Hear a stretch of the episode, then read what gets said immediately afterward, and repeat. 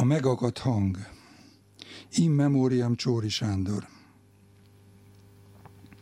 A felhők fölötte mélyek voltak, porhanyósak, fényesen mozgók, mint a tömegsírok.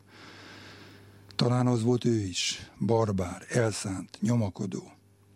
Törtetett, mint aki vért akar inni, napkelte előtt, nyúlvért, fácánvért, vagy csak bezúzni annyi koponyát, amennyit tud.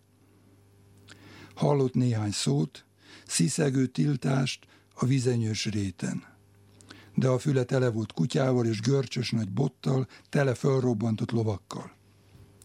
Akkor szőrösödött ki a melle, a háta, az álom lelógó kezefeje, az összeégetett fogcsikorgatás mögött. Nem szenvedhette a szinesztéziát. Ugatást hallott, és agyon ütötte. Teste törött volt. Szájába lógott az esődrótja.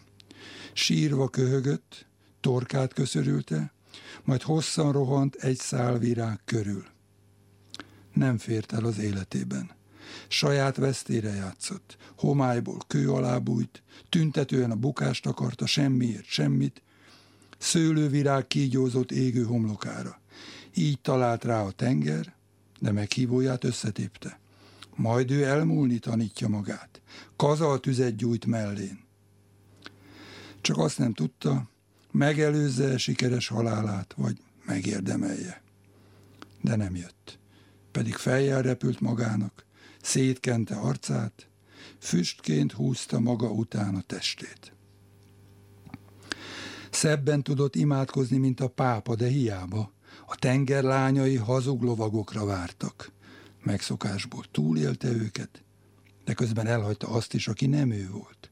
A lámpasor gerincű szatírt, aki csak ragyogni tudott és időt inni, zuhanva, hömpölyögve.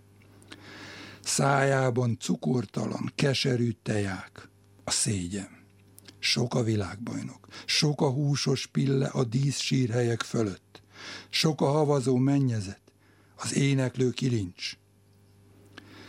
Mézes, udvarló szavakat szeretett volna mondani, melytől a ruganyos húsú hölgyek teje megered. De folyton özvegyekkel táncolt, akik laposak voltak, mint a téli csóka, és kövérek, mint a megkelt kenyér. Hálát adott magának, látva, hogy a kifosztottak arca dúltabb, mint a bűnözőké. Nem kérdezett senki semmit. Napról napra hegyesebbek lettek a tüskék, mint a megfertőzött madarak máját etették volna meg vele szürkületkor, mindent látott. Országok színes legyezőjét, celofánzörgésű városokat. Meteorok suhantak át rajta seregéként, és sűrű füst, mint roppant denevér szárny.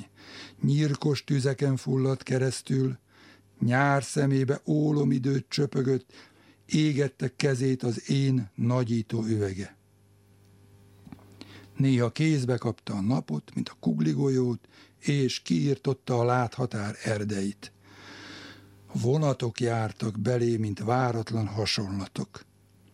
Borotvált fejek közt őgyelegve maga gyártott magának levegőt, és partra szállt egy semmibe vesző falevélem.